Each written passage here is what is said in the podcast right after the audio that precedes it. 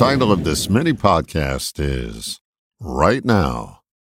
A few years ago, my sister bought me something at my request. She got me a Navy SEALs t shirt. My sister is the proud mother of her four children, two of whom are Navy SEALs.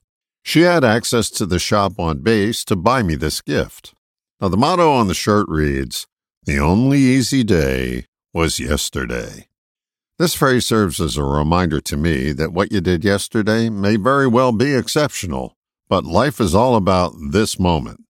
Yesterday may be rewarding to reminisce about, and tomorrow may be worth dreaming of. But the only moment action takes place is the moment you're in. Navy SEALs on a mission can't get caught up in moments that don't exist now, and neither can we. It robs us of our life. Our lives are made up of the moments we're in.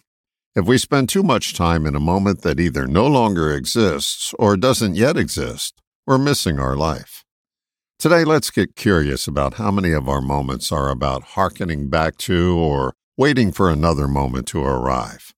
If you do this personal time management study, you're likely to discover that you're living much of your life in your head rather than in the moment that's here.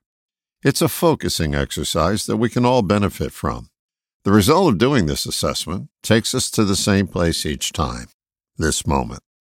Getting out of our head and inhabiting our body also brings us back to the only time there is right now. Our bodies live in this moment, even though our head may be in the clouds.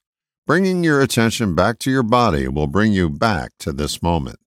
You can discover the secret of a Navy SEAL on a mission. Just immerse yourself in the moment and feel the aliveness of being focused on the only time that matters right now. All the best, John.